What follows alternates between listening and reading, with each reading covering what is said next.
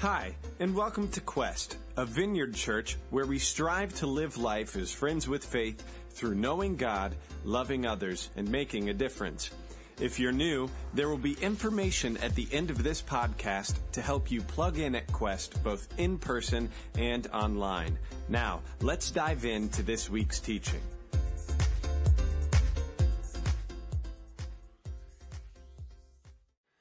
What do you think of when you think of freedom? Maybe this weekend you think about music, like Bruce Springsteen's Born in the USA. Or some of you may think of James Brown's Living in America. Or some of you who love strength might think of Toby Keith's Courtesy of the Red, White, and Blue. Or the Star Spangled Banner. I think one of the most universal symbols of freedom that comes to many people's minds is our Statue of Liberty. I remember the excitement of visiting it when I was in third grade. And at that age, I was mostly a hyperactive kid who didn't like to ponder and read a lot of history, but I can still remember having the sense of awe and history about the whole experience and a gratefulness for living in America. Now, Wendy's never been able to be, go to New York City and has always wanted to see the Statue of Liberty, and we wanted to go a few years ago, but it was under construction, so we ended up delaying that trip. But for her, the Statue of Liberty is just this amazing symbol. It's given to us by another nation and it's designed with an explicit message of hope for the world. The seven spikes on her head symbolizing the freedom that is intended to shine out across all seven continents of the world. The torch signifying the light that lights the path to freedom. And Wendy's and many others' favorites of the symbol is the broken chains off of her feet. Freedom breaks people's chains and breaks oppression. The power of this symbol has deepened over the years. A poem written and added to the Statue of Liberty pedestal in the early 1900s says this. Many of you have heard it. Give me your tired, your poor, your huddled masses yearning to breathe free. It's a cry heard in every heart, yearning to breathe free. No single word resonates with Americans and billions of others quite like this word freedom. I mean, think about it. Car ads promise us freedom politicians and political causes promise us freedom. Magazines promise us relational freedom if we follow their tips on how to love. And business authors and coaches promise freedom in our careers if we pursue leadership and wealth according to their formula. But what is freedom? The answer to that question causes conflict and is confused in our culture. We have some groups crying out for freedom, lobbying for one thing, all the while other groups describe freedom as the exact opposite, fighting each other as to what freedom really is. Is it freedom to use whatever bathroom you identify with? Freedom to select your own identity? Freedom to define marriage? Or what about freedom of religion or even freedom of speech has such confusion and conflict all around it today? Is it free speech or hate speech to disagree on the many various issues of homosexuality? Is it hate speech to call certain terrorists who are adherents to and motivated by radical branches of Islam radical Muslim terrorists?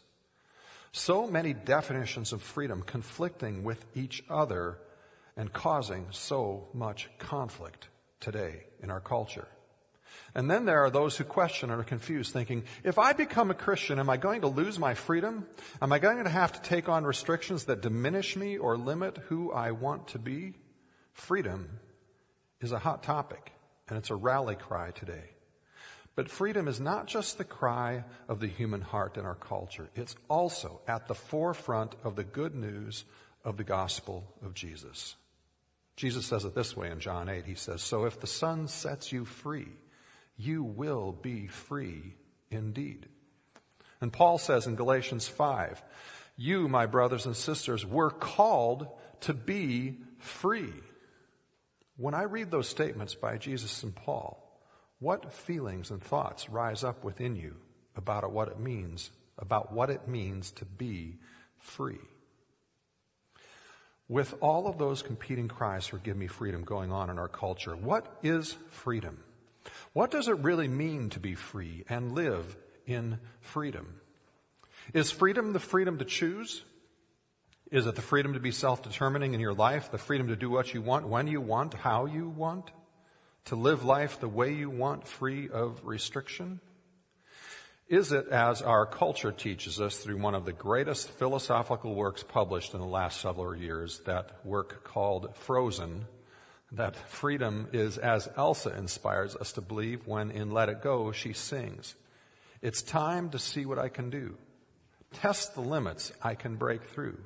No rules or limits for me. I've got to break through to be free.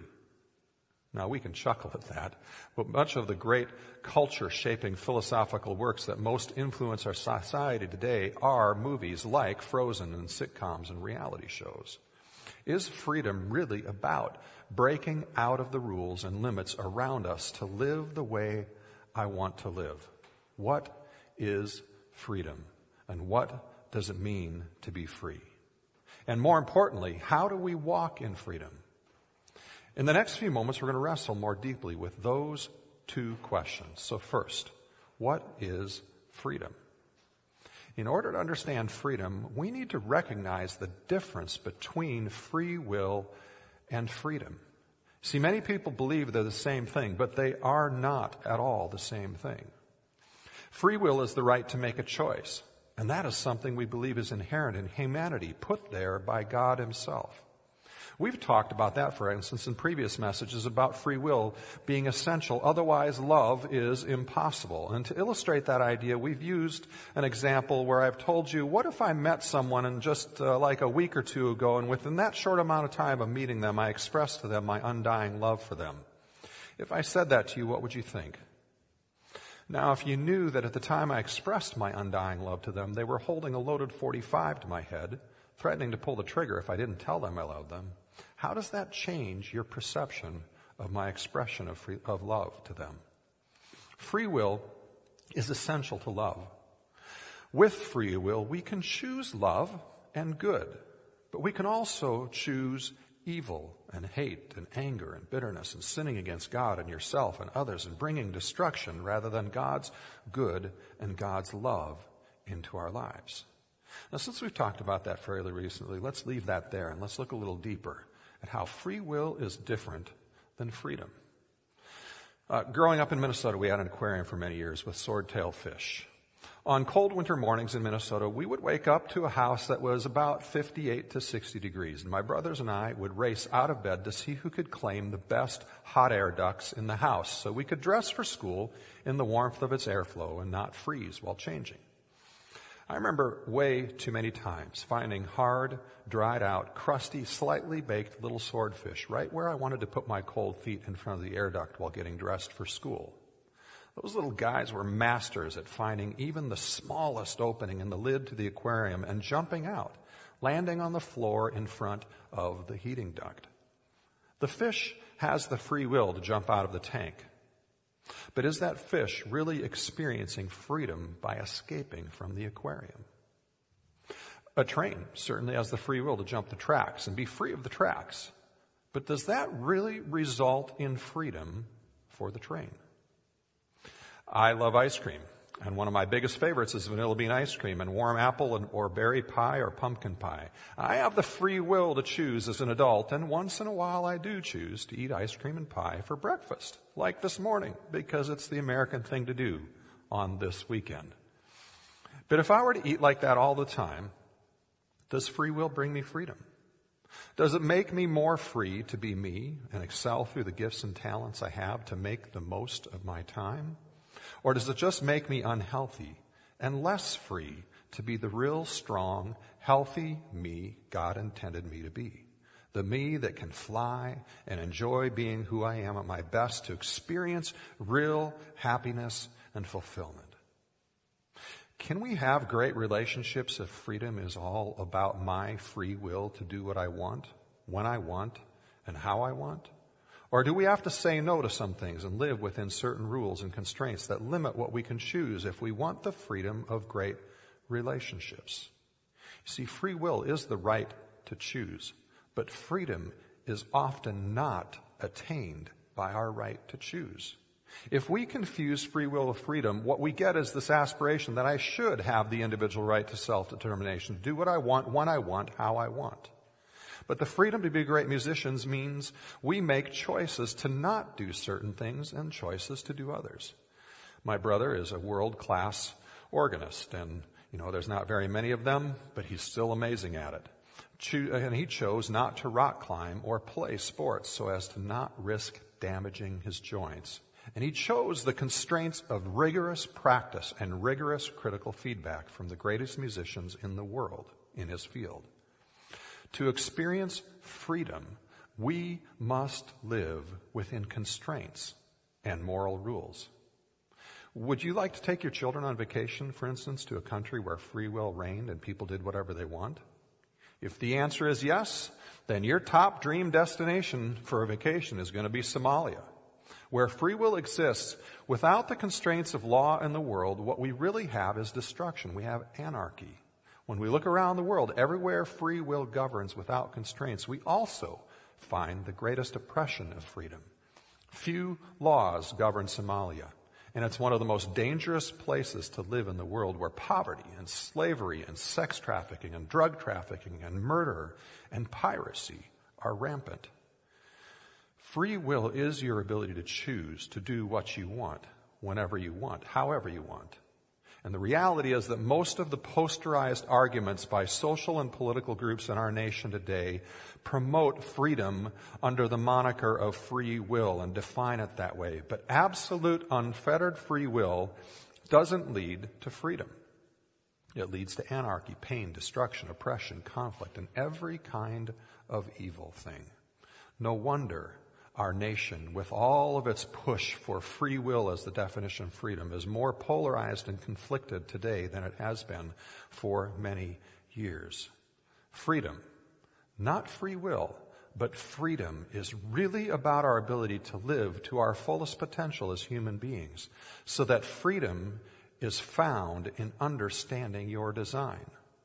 How you were made and how you were made to, what you were made to do and to be and then, like a train staying on the tracks, or a fish staying in the water, or eating within the bounds of healthy eating, staying within your intended environment and within the constraints and rules of how you were intended to live is the only true way to find freedom.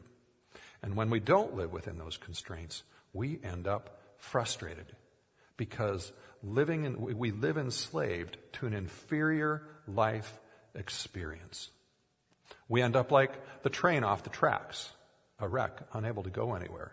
Totally stuck and enslaved in an existence that hurts us and others, that leaves us dented, rusting hunk of metal alongside the tracks instead of experiencing the joy of the wind in our face and the mountains we were intended to climb and the meaningful good our lives were meant to deliver in this life.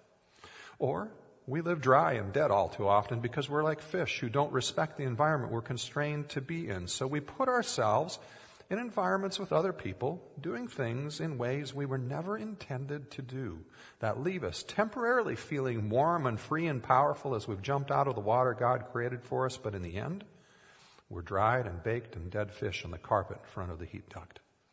And often, when we do those things and experience the pain of them, we blame God. See, Paul says in Galatians 5:1, he says, It is for freedom Christ has set us free. Stand firm then, and do not let yourselves be burdened again by a yoke of slavery. In other words, what he's saying is, freedom is found within the confines of your nature and your design that your Creator has designed you for. And refusing those confines causes you to live in slavery, under a yoke of slavery. I mean, a fish, fish is only truly free when it's in the water and its gills are, are free to work and its fins are free to dive and dart and stop and float and jump. When it lands back in the water, it's all okay. If it jumps, it's all fun. But it isn't free to live outside of its intended environment and constraints. Which leads us actually to the question, how do we live in freedom? Well, leading from that last point, we live in freedom by following our designer's way for our lives, the ways he's created us to live. In what ways have maybe you exercised free will that made you a train off the tracks or a fish out of water? In what ways are your choices leaving you in pain and frustration instead of the peace and the promise God wants for you to experience? See, too often we choose our own path, and our own ways instead of trusting God's design and God's ways for our life. So in reality, we actually live a lot like maybe you've heard the story of the last Japanese soldier in the Philippines to surrender. Have you ever heard that story? He lived for years after the war was done. Lieutenant Onoda, Imperial Japanese intelligence officer in the Philippines. He refused to believe the leaflets that were dropped, thinking they were enemy propaganda to try to get him to surrender after the war was over. Multiple attempts were made over the years of people going to him and saying, hey, the war is over. It's been over for a long time. It wasn't until they actually figured out who his former commanding officer was, Major Taniguchi, and they brought him on March 9th, 1974 to the Philippines to talk to him that he laid down his arms and walked into the freedom and the peace that was really there already waiting for him for the past 29 years. 29 wasted, tense, fearful years living in the jungle. 29 years lost, never to be recovered with family or friends, living in peace and freedom that was all waiting for him. How do you keep fighting battles you've already been freed from by Jesus? See, God has tracks in our lives that we're supposed to run on, clearly spelled out in the Bible, intended to guide our choices and lead us to freedom, freedom, wisdom about the kinds of things that bring us relational and marital and financial and personal and career happiness, and the things that don't bring that to us. God prescribes appropriate environments for us with freedom and growth. And he also identifies environments that lead us to sin and slavery in our lives. But too often we don't take the time to discover those things because we don't study the Bible consistently enough. Or we spend time when we do read the Bible questioning and arguing against it instead of living in faithful obedience to see if God really means freedom when we do as he commands. Because we don't know God's ways from the Bible or we resist them, we live enslaved and burdened with pain and difficulty. We live slow and struggling in life to get anywhere that we really want to be. We live like wrecks instead of the intended good that we're supposed to be. All the while we're living that way, freedom is being offered to us. It's just sitting there, waiting for us to surrender to. That's kind of what we talked about last week when we talked about how we regularly need to reflect on God and, and what in my life is competing with Jesus' leadership in my life. And we asked you to go through a number of questions. We, we said, ask yourself these questions. Uh, uh, uh, what causes you to feel disappointment in life? What do you complain or get defensive about? What do you make financial sacrifices for? What worries you? To, to what do you go for comfort? And what ticks you off? Those are questions we asked last week. And the answer to those questions for us may sometimes point to a competing God in our life where we are choosing to live off the tracks or out of the water in the environment Jesus wants us to live in. We also ask the question, what are your dreams? And are those dreams for your own glory or for God's glory? See, we can so easily not walk in freedom because we are unaware of how the rules of our culture or the rules of our family or the rules of our past keep us outside of the environment and off the tracks that God wants us to live in. The psalmist talks about this in Psalm 119. He says, I will walk in freedom. Well, why will he walk in freedom? It says, for or because I have sought out your precepts. The word sought out there is not just a curious reading for awareness. The word sought out there is this active word, meaning you pursue knowing and understanding of the truths of scripture through an active seeking out, through obedience, putting the precepts to the test by obeying them and finding out, do they work? Do they really truly result in freedom? See, the idea of freedom requires con- constraints the, the, the, idea that it requires constraints on us is, is not just a religious thought or, or a Christian thought either. You see it actually in the signers of our own Declaration of Independence. Ben Franklin wrote this. He said, Only a virtuous people are capable of freedom. John Witherspoon, one of the other signers of the Declaration, a founding father, president of Princeton University, wrote, But a republic once equally poised must either preserve its virtue or lose its liberty. The virtues that lead us to liberty are the virtuous constraints found in what our Creator has given us in His Word, the Bible, to live by. The Bible teaches us what virtue is, the environment we're designed to live in, the ways we need to live in order to be fully healthy, fully alive, fully human, fully fulfilled, being free to do what we were created to be. Freedom is found in trusting and following our designer's way that lead us into living life according to the way we were designed to live. Now, if you think like me, some of you are probably thinking this, yeah, but just living out the commands of the Bible can also just as easily lead to religious slavery where we always feel guilty, we always feel the need to perform, we always feel pressure, we always feel like life is rigid and we have to constantly, constantly work really hard. And in the worst case scenario, that kind of religion condemns others because everything becomes about rules. And that's true. In our faith, we are all tempted to go that direction of religious rules and harshness because it feels like it's more control to us. We feel more in control if we can define exactly what we need to be to be good enough all the time. So in order to live out the freedom and follow God's ways, we also need our hearts to be transformed at the very base of our motivations and in our perspective about God. And that perspective change begins by seeing God as your Father not your boss. I remember the one time in my life that I stole something. I confess. Slap the cuffs on, that's fine. It was second grade. My friends and I had just finished swimming, and we went downtown.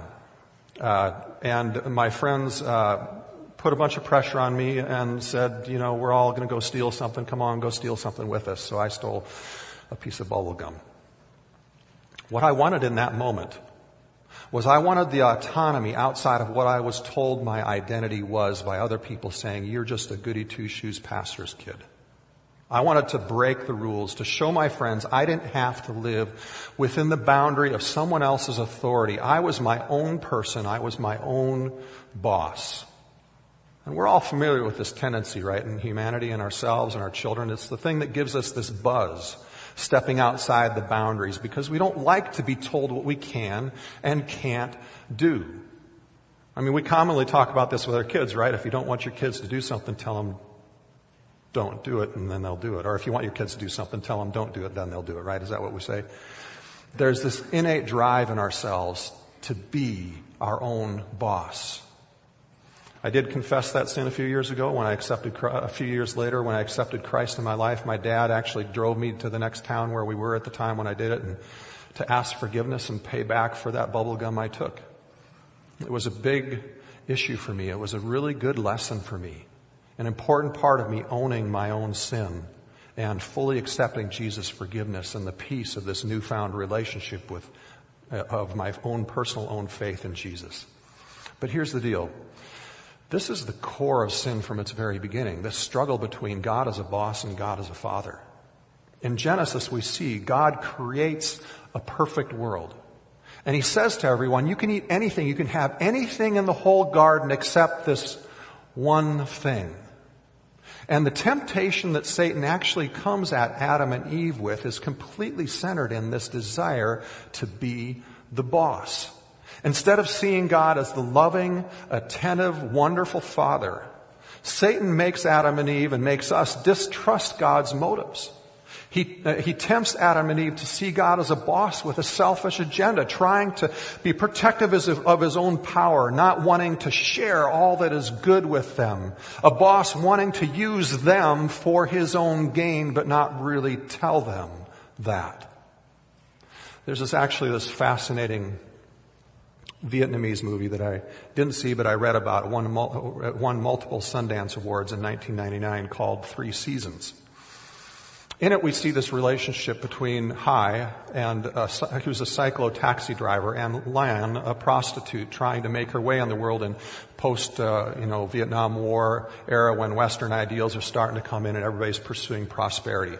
And Lan does her tricks in this posh hotel in Ho Chi Minh City, formerly Saigon.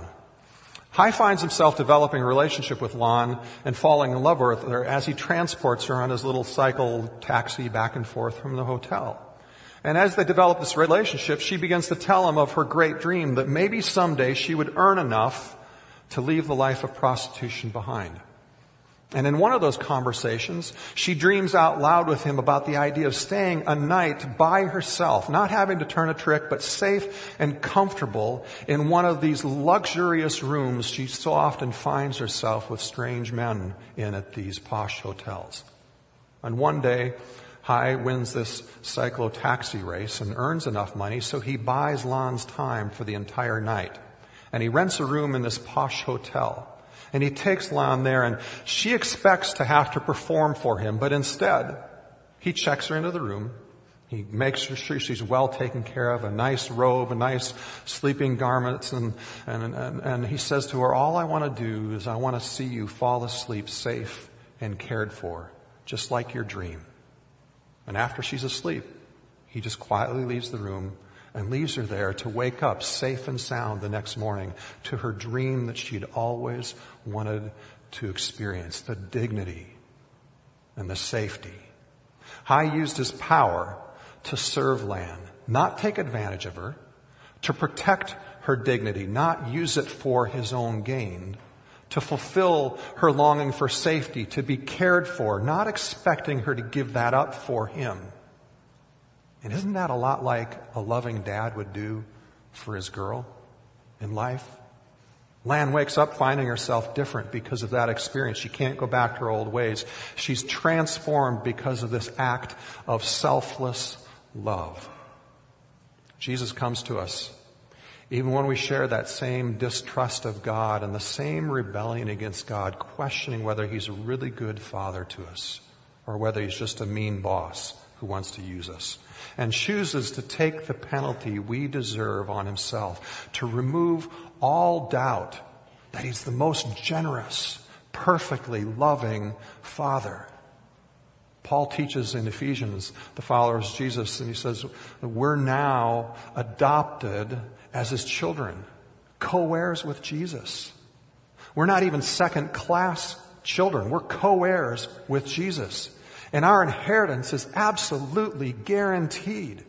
And not just when we die, God has given us the Holy Spirit to lead us and empower us more and more and more today to walk into this life that is, is in greater sync with His design for how we should live so that we can experience the joy and the peace and the meaning in life and the freedom that He wants us to experience.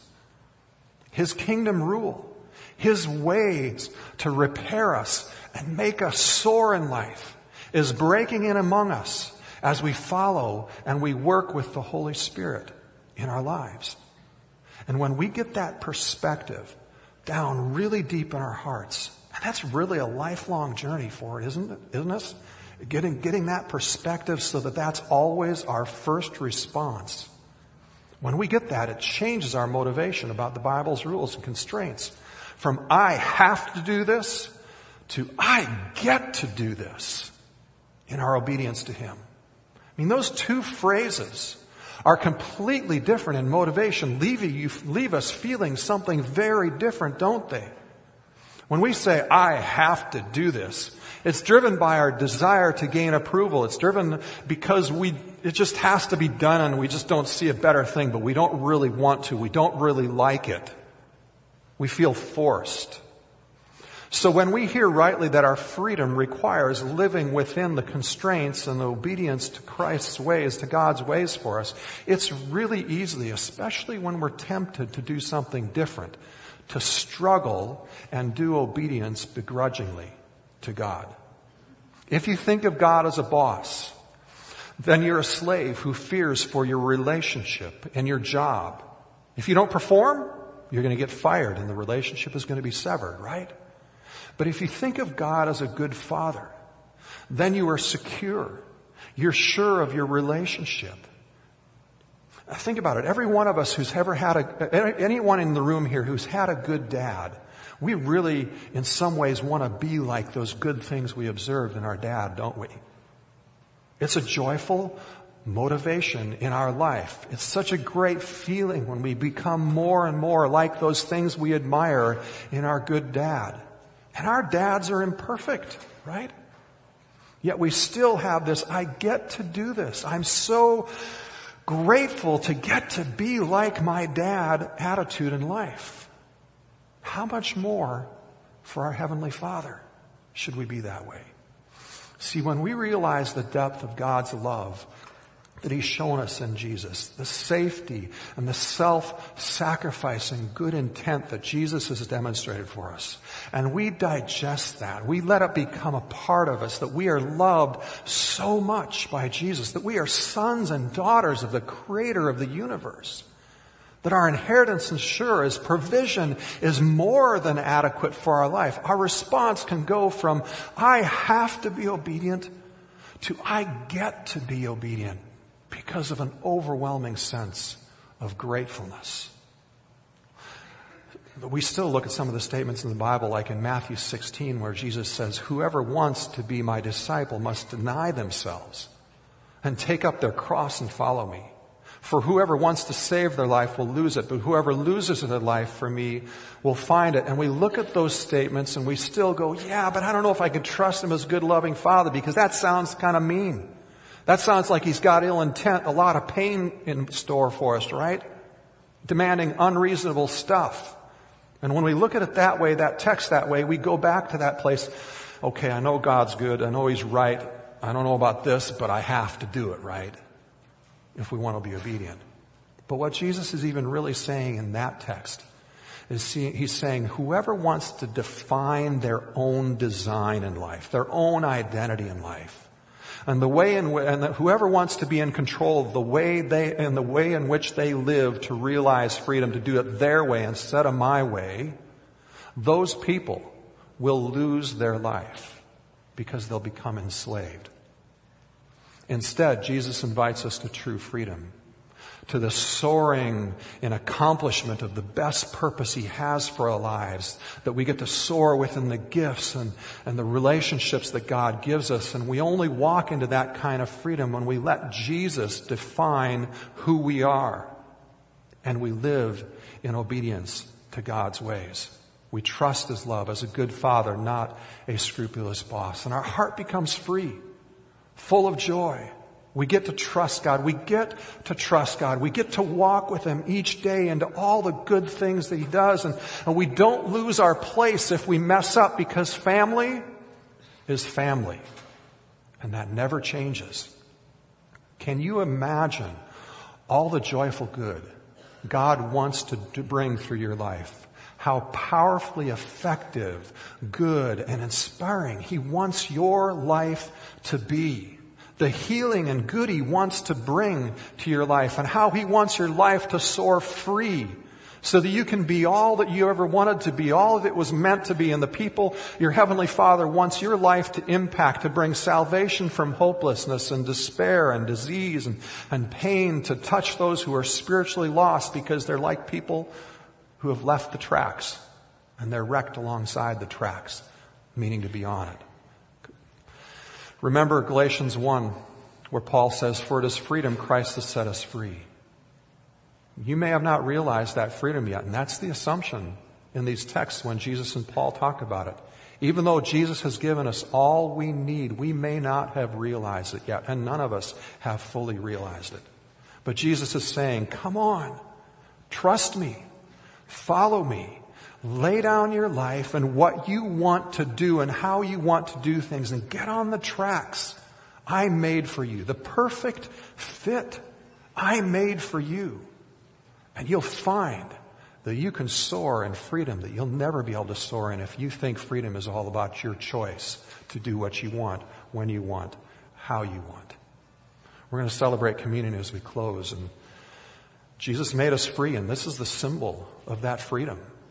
He came and lived among us, showing us how to live obedient to the Father, how to rely on the Holy Spirit by living among us, how to bring healing to our lives in the way He lived among us. And that's what we celebrate when we take the bread.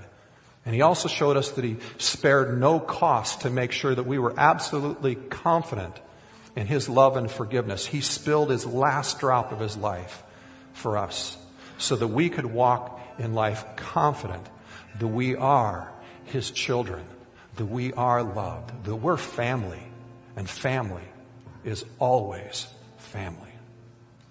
Lord, we ask that you would continue to come now as we come to celebrate communion and as we continue to worship.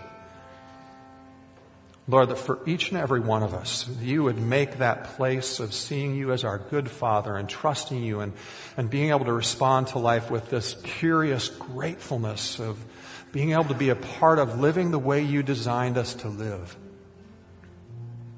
Help that go deeper in each one of us. Lord, the areas where we've struggled and been frustrated, Lord, would you replace that with a sense of your grace and your forgiveness even now? In Jesus' name, amen. Thank you for listening to this week's sermon audio. If you are loving Quest podcast, let us know on Facebook or Twitter by using the hashtag GoToQuest. For more information about Quest, who we are and what we do, or if you would like to help support Quest financially, please visit us at gotoquest.org. That's G-O-T-O quest.org.